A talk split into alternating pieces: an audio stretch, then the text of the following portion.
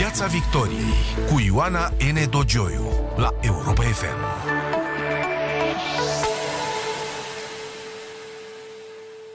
Bine v-am găsit în Piața Victoriei. Europa are un stat terorist, în fața căruia lumea civilizată pare neputincioasă. O neputință cu atât mai îngrijorătoare cu cât dă semne de cronicizare.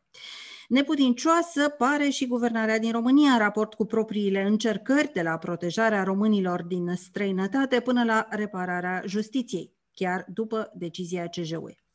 Invitatul meu în această seară este fostul ministru de externe și de justiție, fost șef de cancelarie prezidențială și actual președinte PMP, Cristian Diaconescu. Bună seara, domnule Diaconescu, bine ați venit la Europa FM. Bună seara, mulțumesc mult pentru invitație.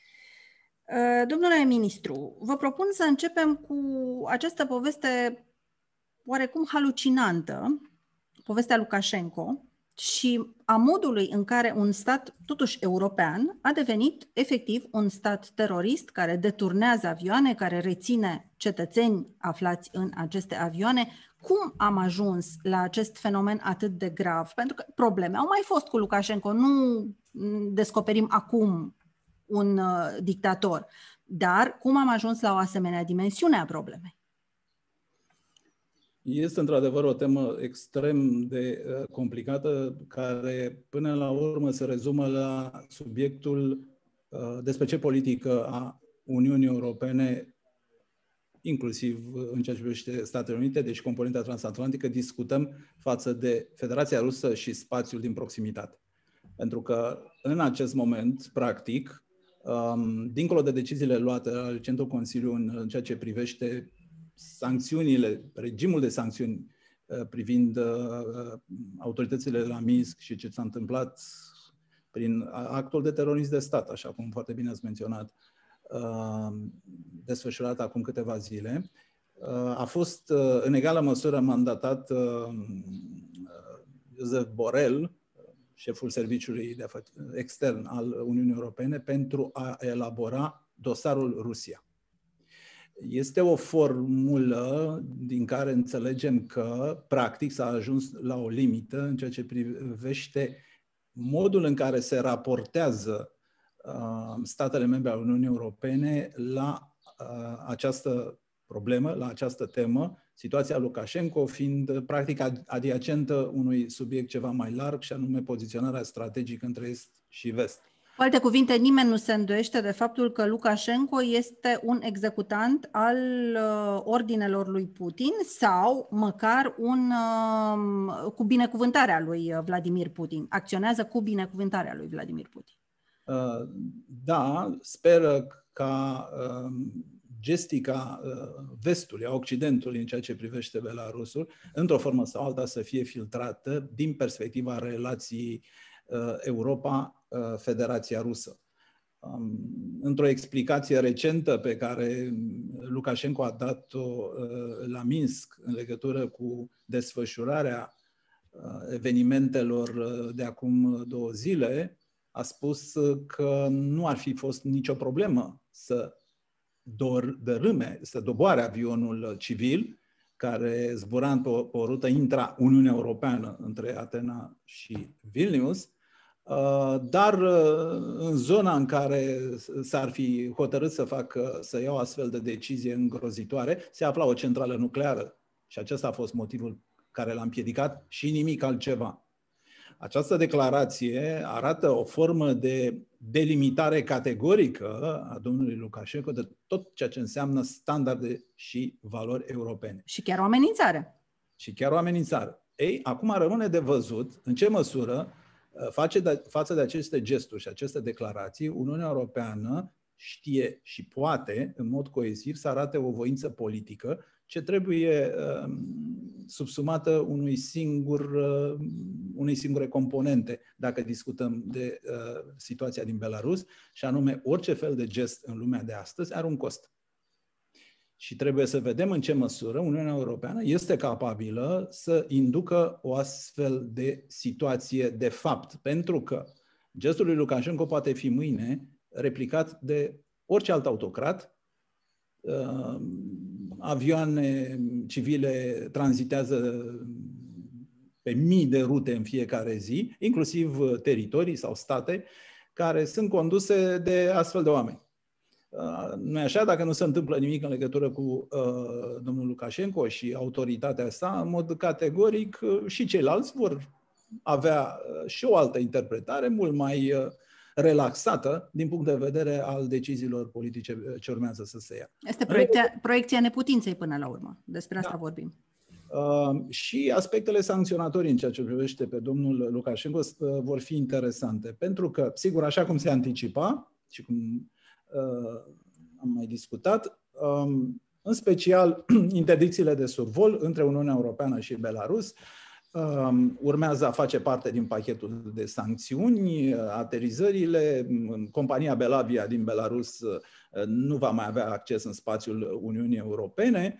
Um, fondul pe care Uniunea Europeană îl puse, uh, intenționa să-l pună la dispoziție Belarusului de 3 miliarde de euro pentru investiții, pentru dezvoltare economică, uh, a fost blocat. Dar, iată, um, o zonă care, într-adevăr, ar fi extrem de sensibilă în ceea ce privește uh, statutul economic al Belarusului este cea privind companiile petroliere și de îngrășăminte. Este cunoscut la nivelul Uniunii Europene acest aspect. Um, sistemul de sancțiuni, așa cum el se preconizează, se oprește însă la aceste zone. De ce?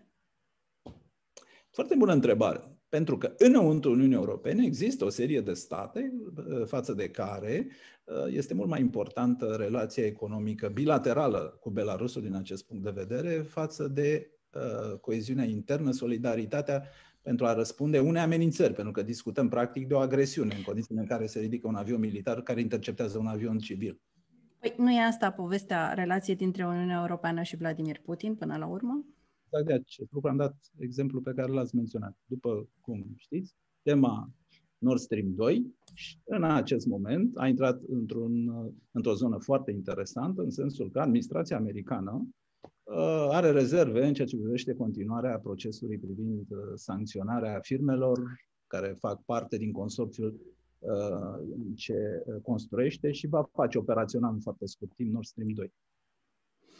Deci, cu alte cuvinte, îmi spuneți, într-un fel, că uh, ar trebui, măcar ca puși față în față cu acte de terorism statal, uh, Uniunea Europeană să-și depășească puțin această condiție a interesului egoist de aici și de acolo și să acționeze până când nu se trezește cu un avion efectiv doborât peste o centrală sau nu.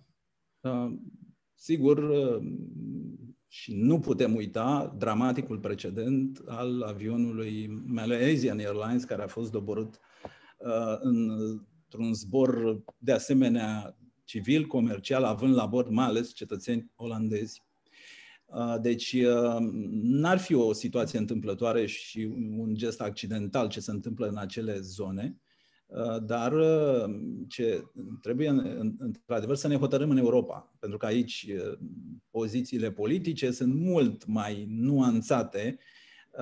În ce măsură dăm, suntem capabili, mai ales Uniunea Europeană, zona occidentală din care sper că facem și noi parte, să dăm un răspuns cât se poate de clar și coerent. De ce ne interesează pe noi România? Suntem țară de frontieră în percepția de insecuritate între centrul și vestul Europei, de exemplu, în acel spațiu se consideră că migrația este cea mai uh, mare amenințare, iar ceea ce se întâmplă în proximitatea estică, mă rog, oarecum reprezintă o temă, dar nu e așa, uh, este mai important să nu provocăm decât să nu reacționăm. În ceea ce privește zona estică, acoperind Polonia, statele Baltice, România, riscurile, percepția de insecuritate sunt diferite. Deci, din acest punct de vedere, trebuie să ne hotărâm înăuntru Alianței Nord-Atlantice și, în general, a spațiului de democrație și standarde și valori, așa după cum uh, îl acredităm cu toții, uh, în ce măsură suntem sau nu capabili să avem o politică uh, comună. Sigur, nu avem o politică comună de securitate înăuntru Uniunii Europene, dar situația de fapt și modul în care astăzi se repoziționează plăcile tectonice la nivel global ne obligă ca și în Uniunea Europeană, practic cea mai interesantă piață a lumii, să existe și o formă de răspuns la factorii generatori de insecuritate, pentru că altfel ne pierdem credibilitatea, unde, mai ales în ceea ce privește proprii cetățeni.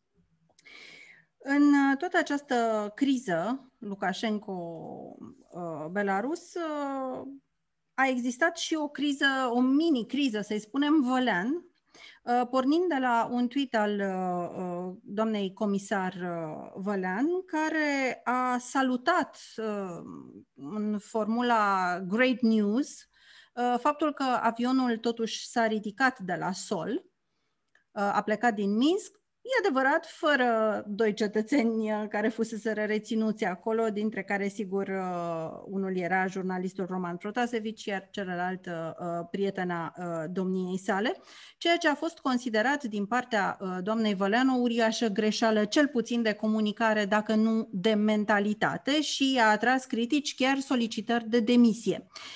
Considerați că doamna Văleanu a greșit sau este o chestiune mult exagerată? În opinia mea, cei care ne, prezint, ne reprezintă la nivel multilateral uh, trebuie să conștientizeze faptul că ne aflăm într-un moment extrem de sensibil și uh, orice declarație, mai ales în legătură cu raporturile est-vest, face politică. Deci nu este numai un exercițiu de comunicare, ci generează decizii sau contradecizii. Deci, din acest punct de vedere, uh, mi-amintesc și comentariile uh, făcute în Europa în ceea ce privește vizita lui Joseph Borrell, de el discutam până acum, la Moscova. Uh, în egală măsură critice și în legătură cu momentul ales și în ceea ce privește mesajele transmise de la Moscova. Sigur, um, ca și în cazul uh, reprezentantei uh, în uh, Comitetul Comisarilor, în Consiliul Comisarilor Europeni, doamna Vălean, există un anume tip de așteptare ca în momentele de criză să aibă exact tipul de atitudine corespunzător voinței și poate și putinței Uniunii Europene. Deci, din acest punct de vedere, cred că este o chestiune de, de maximă responsabilitate pe care trebuie să ți-o asumi în astfel de momente. Um, sigur, nici nu aș exagera, fără îndoială, dar uh, pe de altă parte este un tip de exemplu școală um, care ar trebui uh, să reprezinte un argument de foarte mare uh, seriozitate și responsabilitate în legătură cu toți cei care ne reprezintă în exteriorul României. Uh, sigur, comisarul european este, nu este reprezentantul țării, este evident uh, o chestiune cât se poate declara, este evident. Uh, puțin Dar, înțeleasă însă în România, puțin da, înțeleasă, din păcate. Din vedere al percepției publice, aceasta este o temă minoră. Ceea ce este important este, da, să nu greșești. Să nu greșești în numele României, să nu greșești în numele organizației multilaterale pe care o reprezinți, Uh, pentru că nu vei beneficia de niciun fel de uh, uh, atitudine care ar merge spre compromis. Deci, doamna Vălean a greșit, asta îmi spuneți. Este indubitabil din punctul nostru de vedere o greșeală. Da. Mai mult decât atât, chiar s-ar fi așteptat și înăuntrul Uniunii Europene, dat fiind domeniul pe care domnia sa îl gestionează, la un răspuns mult mai sofisticat. Nu spun că e simplu. Nu, în situația dată, fără îndoială. Dar uh, era clar că prioritizarea îngrijorării, preocupării, poate nu neapărat să vorbească cum spunem noi în ceea ce privește pirateria sau act uh, terorist, dar din punct de vedere instituțional, să prioritizeze și prin comunicare, nu numai domnia sa, toți ceilalți, cum s-a întâmplat după aceea, uh, faptul că ceea ce s-a decis la Minsk este inadmisibil. Și din punct de vedere al dreptului internațional și al uh, modului în care un stat astăzi se comportă în lumea civilizată. Am vorbit despre un act de violență stat, la nivel statal. Uh, există însă numeroase acte de violență pe care românii le uh, suferă în Uniunea Europeană și uh, recentul caz al unui șofer de tir uh, român ucis în timp ce își apăra marfa de hoți a scos la iveală faptul că există asemenea uh, multe cazuri similare care însă nu devin știri. Uh, și au fost mărturii, inclusiv la Europa FM, ale unor oameni care se simt uh, cumva neprotejați, inclusiv de către uh, România. Pe de o parte, considerați că ne aflăm în fața unui fenomen, într-adevăr, sau sunt efectiv cazuri singulare care trebuie tratate ca atare? Din punctul de vedere al uh, României, cred că ne, ne aflăm în fața unui fenomen. Mi-aș dori foarte mult, mi-aș fi dorit foarte mult să aleg varianta accidentală în legătură cu aceste situații. Și uh, de ce spun acest lucru? În primul rând, de ani buni suntem consacrați, noi românii, ca fiind principalii transportatori ai Europei. Deci faptul că România au asigurat la nivelul Uniunii Europene rețelele de transport de marfă de o manieră cât se poate de adecvată, uh, a reprezentat un avantaj comercial pentru toată lumea. Deci, implicit, protecția, acest, uh, protecția uh, cetățenilor români și a mărfii pe care eu transportă reprezintă un beneficiu pentru toate statele. Nu este numai o chestiune care ne privește pe noi direct aici la București. În al doilea rând, în acest moment se discută, de fapt, cam de la jumătatea anului trecut, tema muncitorilor din domeniile critice.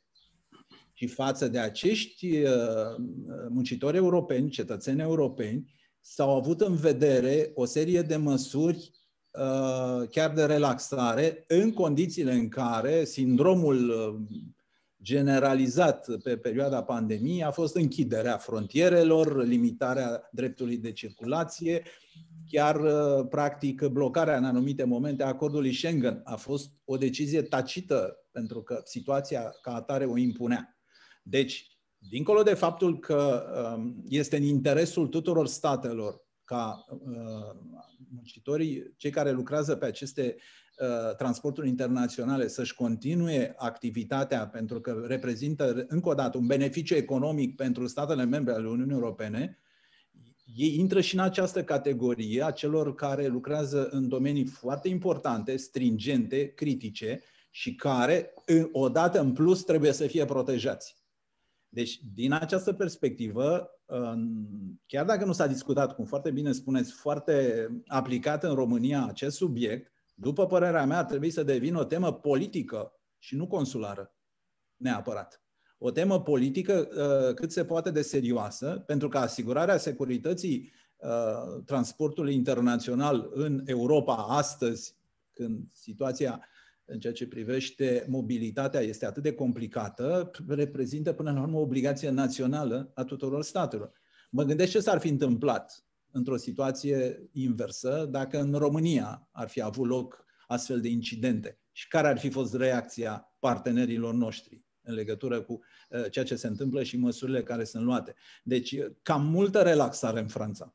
O spun cu toată uh, responsabilitatea. Cam multă relaxare și la București? Din... Da, cam multă relaxare și pe relația cu Suedia, de exemplu. Dar, în special, cam multă relaxare la București nu vă supărați. Încă o dată, valoarea de precedent. Păi, dacă la un moment dat se vede că, bine, vin din România, nicio problemă, pot fi jefuiți, să mă ierte uh, statul francez sau să mă ierte statul olandez, care își bazează, de exemplu, exporturile de flori pe transportatorii români. Așa că uh, situația aici ar trebui, după părerea mea, tratată cu foarte mare seriozitate și ridicată cât mai sus, din punctul de vedere al dialogului bilateral. Domnule uh, ministru Diaconescu, spuneați de relaxare și tăcere la București, uh, relaxare și tăcere la București și în privința uh, recentei decizii a Curții de Justiție a Uniunii Europene, care privește România pe câteva paliere foarte importante ale justiției. Sigur, a atras cel mai mult atenția chestiunea secției de investigare a infracțiunilor din justiție, deși poate că nu e chiar cel mai important lucru din această decizie. Din punctul dumneavoastră de vedere, care este cea mai importantă chestiune uh, marcată de această decizie a CJUE în privința justiției din România? Din punctul meu de vedere, în primul rând, un, un comentariu. Într-adevăr, pare să că a deranjat pe toată lumea, pentru că toată lumea, indiferent de taberele care existau la un moment dat, toată lumea a intrat într-un fel de uh, acceptare a izolării acestui subiect al deciziei curții. Într-o tăcere asurzitoare, aș spune, cu excepția unei da. postări plate a Ministrului Justiției, care s-a referit strict la SIJ, dar nimic altceva. Um, și nu s-a referit la, după părerea mea, într-adevăr, partea extrem de importantă. Și aici sunt două chestiuni majore. Dup- ca semnificație, le consider, uh, după, nu știu, încheierea negocierilor pe capitolul 24, ca fiind următoarele uh, din punct de vedere al impactului în ceea ce privește sistemul judiciar. Prima, mecanismul de cooperare și verificare este obligatoriu, precum Tratatul Uniunii Europene. Deci am închis discuția. Toate valorile putem să le comentăm în toate felurile, dar trebuie să le aplicăm și concluziile trebuie să devină decizie în sistemul politic. Aici aș vrea să punctez un lucru. În uh, numeroase interviuri pe care le-am avut cu dumneavoastră de-a lungul timpului, ați spus repetat acest lucru că MCV-ul e parte a tratatului. Iată că a venit Curtea de Justiție a Uniunii Europene să vă dea dreptate și e unul din motivele pentru care am vrut să discutăm acest subiect, pe lângă, sigur, calitatea noastră de fost ministru al Justiției. A doua uh, chestiune, uh, iarăși, după părerea mea, extrem de importantă, trebuie să ne gândim să avem judecători atât de buni și inteligenți, încât la un moment dat, dacă vor constata în cauza pe care este dedusă judecății, faptul că norma europeană poate contrazice chiar o decizie a Curții Constituționale, să aibă capacitatea și forța decizională de a aplica norma europeană.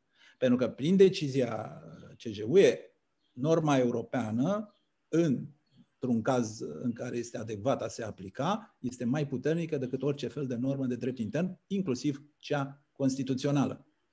Um, aceste decizii ale Curții de Justiție ale Uniunii Europene sunt obligatorii ca și tratatul. Deci să nu-și închipuie cineva că tratăm uh, aceste hotărâri uh, cu lejeritatea pe care, din păcate, uneori uh, o manifestăm față de deciziile unor instanțe din România. Deci, din acest punct de vedere, mi-aș dori foarte mult ca, în special, sistemul judiciar, Consiliul Superior al Magistraturii, să fie primii care să iasă și să confirme și mai ales să-și asume responsabilitatea acestor decizii. De ce? Pentru că este vorba de judecători care trebuie să fie foarte bine pregătiți, inclusiv în dreptul european, și este vorba de toate, toți ceilalți care participă, inclusiv zona politică, la uh, fun- asigurarea funcționării sistemului judiciar, să înțeleagă cu bună credință și să aplice exact măsurile care sunt legate de benchmark-urile din mecanismul de cooperare și verificare. Uh, cu foarte mulți ani în urmă ați fost uh, judecător, după aceea ați fost ministru al justiției. Considerați că în acest moment corpul magistraților din România, mă refer la o masă critică, nu mă refer la excepții și vârfuri, dar o masă critică în corpul magistraților din România este pregătită pentru uh, decizia, uh, această decizie a CJUE și pentru forța extraordinară pe care, căruia, care i-a fost confirmată judecătorului român? De a trece peste orice în apărarea normei, în aplicarea normei europene? Cred că în instanțele de nivel, de la curți de apel spre înalta curte, există judecători care nu numai că vor, dar și pot să facă această disociere și această ierarhizare atunci când judecă. Pe de altă parte, nu cred că la nivel național există cultura în a înțelege această responsabilitate.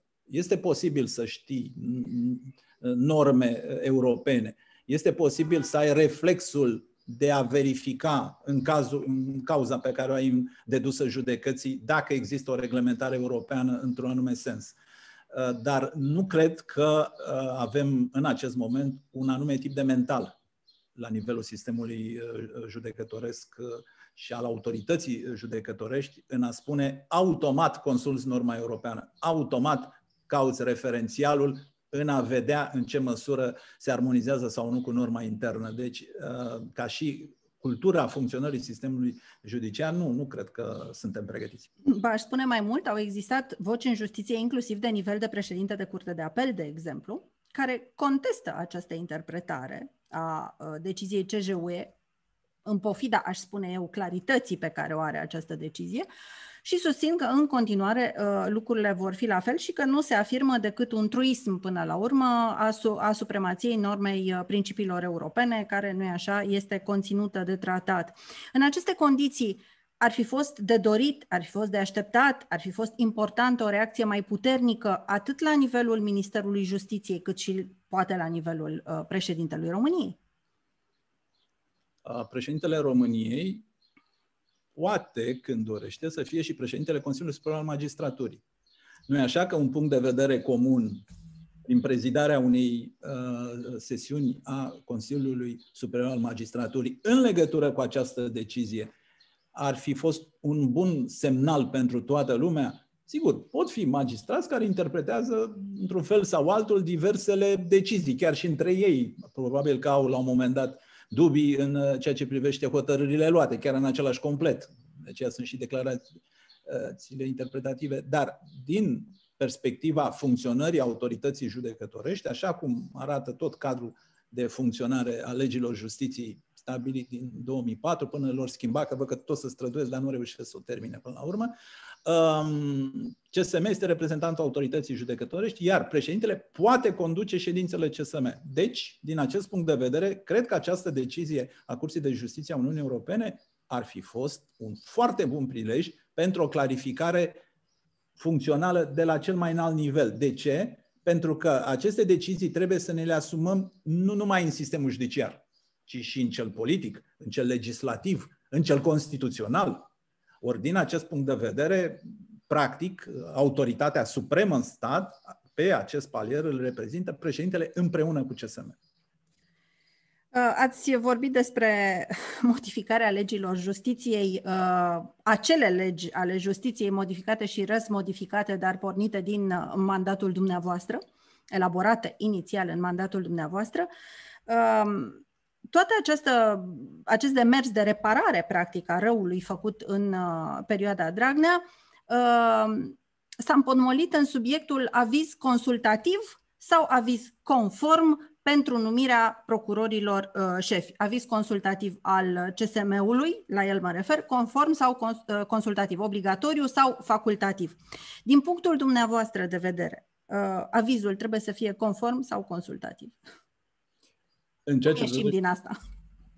În ceea ce privește urmărirea penală și ulterior uh, trimiterea în judecată sau nu a unei persoane, Uh, după părerea mea, este absolut de neacceptat orice coridor paralel cu justiția. Coridorul paralel este în Parlament, coridor parla, uh, paralel pe anumite categorii de cetățeni, iată, vor să-l fixeze și în, în ceea ce privește CSM-ul. Deci, după părerea mea, fie avem o justiție egală pentru toți, că doar așa Că, indiferent de funcția noastră, când mergem martor tot pe Biblie, jurăm toți cu același jurământ. Că vei spune adevărul și nu vei ascunde nimic din ceea ce știi. Ei bine, din acest punct de vedere, nu susțin pentru sănătatea unui sistem judiciar care încă este într-o situație complicată. Trece prin convulsii, din vina politicului sau din vina sa, nici nu mai contează până la urmă. Nu susțin nicio variantă a statutului special în ceea ce privește urmărirea penală și deducerea judecății. Uh, cum să vă spun, din punctul acesta de vedere, nu te duce nicăieri o astfel de uh, variantă. Putea fi găsită în legătură cu secția un anume tip de reglementare, tot înăuntru sistemului, parchetul general, mă rog, probabil că au dâns și suficientă experiență în a soluționa o astfel de, uh, de problemă, dar în orice caz, nu prin uh, sisteme care să fie altele funcție de ce legitimație de serviciu ai în buzunar. În al doilea rând, dacă îmi permite și vreau să vă spun, este, tot ați amintit de acea perioadă, um, da, în acest moment, din perspectiva europenilor, um, există parteneri la București uh, cu care se poate discuta, autorități uh, disponibile la dialog, dar în ceea ce privește sublinierile, evaluările, criticile CEDO, ale Greco, ale Comisiei de la Veneția, mesajele politicienilor, că trebuie avute și ele în vedere, din Europa, în ceea ce privește disfuncționalitățile induse din greșeală sau intenționat, premeditat, privind funcționarea sistemului judiciar, nu s-a făcut nimic. Ne poate pândi o situație foarte complicată Și unde, la acest PNRR pe care văd că îl discutăm astăzi cu foarte mare acribie, ei bine, legarea fondurilor de funcționarea statului de drept va exista. Mai se întârzie un puțin până sunt alegeri în Ungaria, până aceeași Curte de Justiție a Uniunii Europene se va pronunța, nu mai mult de câteva luni. Dar până va intra în vigoare finanțarea în baza uh, PNRR, sigur va exista și această condiționalitate. Și ne prinde într-o situație cât se poate de complicată, pentru că, încă o dată, se revine la aceeași temă, care a fost uriașa problemă a evoluției și modernizării acestei țări. Nu există voință politică internă. În momentul în care a existat, a funcționat și uh, coordonarea și cooperarea cu uh, lumea occidentală. Ați vorbit de PNRR. Uh, cum a fost gestionată chestiunea PNRR din punctul dumneavoastră de vedere la București? Foarte diferit decât au gestionat-o ceilalți. Adică? Um, în primul rând, um, s-a venit cu mai multe proiecte în discuția tehnică, uh, generând uh, în, la Comisia Europeană senzația că nu am înțeles, de fapt, uh, la București, raționalitatea constituirii acestui fond pentru următoarea generație. Pentru că, de fapt, de acest argument este vorba, și anume modernizare, dezvoltare, reformă acest fond nu este destinat finanțării unor proiecte. Continuăm să discutăm despre cum vom finanța diverse proiecte acolo unde avem noi nevoie de, de surse de finanțare. Aceste proiecte intră în zona de coeziune, adică în zona cadrului financiar multianual. Deci s-a plecat cu un anume tip de mental uh, total greșit și străin raționalității în baza căreia a fost uh, uh conceput uh, acest fond de 750 de, de miliarde el încă o dată este destinat modernizării și dezvoltării. Un argument din cele publice este cât se poate declar. Am auzit decidenți de la București spunând am ajuns la 42 de miliarde cu proiectele ca să mai taie ei din ele. Nu vă spărați, cu toată simpatia. Dar, dar n-au tăiat. N-au tăiat, au trimis înapoi și au zis tăiați. Da, pentru că filozofia e greșită. Filozofia și totuși ni s-au acceptat, s-a acceptat o sumă foarte mare pentru infrastructură, mult mai mare decât era sperată uh, a se accepta. S-a făcut această excepție. Sigur că vom, vom, primi, vom primi niște bani. Problema este în felul următor. Teore, politic vor ieși niște colegi și uh, concetățeni de-ai noștri să spună am reușit, am învins. Problema este că acești bani îi poți pierde pe parcurs. Pentru că de două ori pe an vor fi uh, evaluări. Realizate, exact, evaluate proiectele în sensul modernizării și ieșirii din criză, pentru că, până la urmă, scopul acestor bani, obținuți foarte greu, norocul președinția Germaniei, pentru că s-a reușit forțarea grupului frugalilor, cum se numește, pentru a accepta totuși uh, ca uh, Uh, având și o cotație de triplu A, Comisia să se poată împrumuta ca noi să primim acești bani. Um, și acele rapoarte de evaluare vor spune au alocat pe proiecte de modernizare sau nu. Și dacă vor constata că nu, um, rapoartele vor fi făcute în, în, în, în aceeași idee ca mecanismul de cooperare și verificare, că tot am vorbit cu el, adică pe mhm, benchmark. Mhm, mhm. Se taie toată finanțarea. Tot. Deci dacă reușești să construiești o locomotivă și n-ai reușit să construiești vagoanele, nu vei primi nici banii pe locomotivă, ca lucrurile să fie mai, să fie mai clare. Deci, din această perspectivă, situația este cu totul diferită de față de ce discutăm noi la București. În al doilea rând, uh, ar fi foarte interesant uh, în momentul în care am văzut spunându-se reformarea sistemului de pensii, reformarea sistemului bugetar, Um, aspecte care țin de administrație, ce vor, fi, ce vor intra într-un proces de uh, regândire și reorganizare. Uh, este în regulă. Bineînțeles, Comisia va spune că este în regulă, niciun fel de problemă. Dar spuneți-mi, suportabil politic este? De exemplu, să ridici vârsta de pensionare? Nu știm, pentru că n-am văzut proiectele. Nu a văzut nimeni reformele asumate. Da, cum se spune, că vorba noastră nu am văzut uh, proiectele, reforma administrației însemnând să dispară o mie de primării? Deci, din punctul acesta de vedere, putem intra într-o, într-o, într-un tip de cerc vicios, practic să ne furăm căciula, ca lucrurile să fie mai simple. Da, politic evident că se va da drumul până la urmă. Dar la un moment dat pe parcurs s-ar putea ca acești bani să se piardă. Pentru că e nevoie de un anume consens politic, de aceea vă spuneam, de o anumită voință politică. Chiar ce ai promis, ești în stare? Nu veni cu argumente de genul ne-a impus Uniunea Europeană. Nu le impune nimeni nimic. Ei vin cu uh, diverse variante de uh, uh, Plan Național de Redresare și Reziliență, se dau înapoi, se refac. La un moment dat, ca să vă spun și o chestiune de culise, cei care evaluează uh, aceste planuri s-au oferit să contribuie ei la elaborarea lor. Deci profesorul ca, cu care dai examen s-a oferit să stea alături de tine să-ți faci temele. Pentru că e clar că nu înțelegeau care, sau mă rog, se făceau că nu înțeleg. Bruxelles s-a oferit să ne ajute Bruxelles s-a oferit să ne ajute să le facem, da.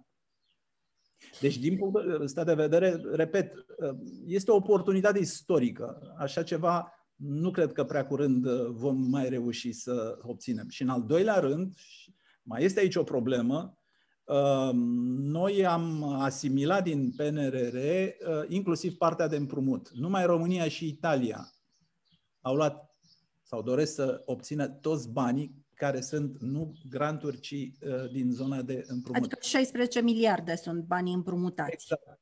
Uh, ce este interesant, că, de exemplu, Germania are un fond cu un miliard mai puțin decât România. De ce? Care e explicația? Ah, pentru că zonele lor de modernizare și de reformă sunt deja finanțate, intră în anumite proiecte care deja sunt în desfășurare, adică încearcă nu să-și impună un anumit tip de voință politică, arătând că Germania, nu așa, poate nu numai să obțină politic un anumit tip de decizie, dar este și capabilă să aibă cei mai mulți bani uh, puși uh, la dispoziție.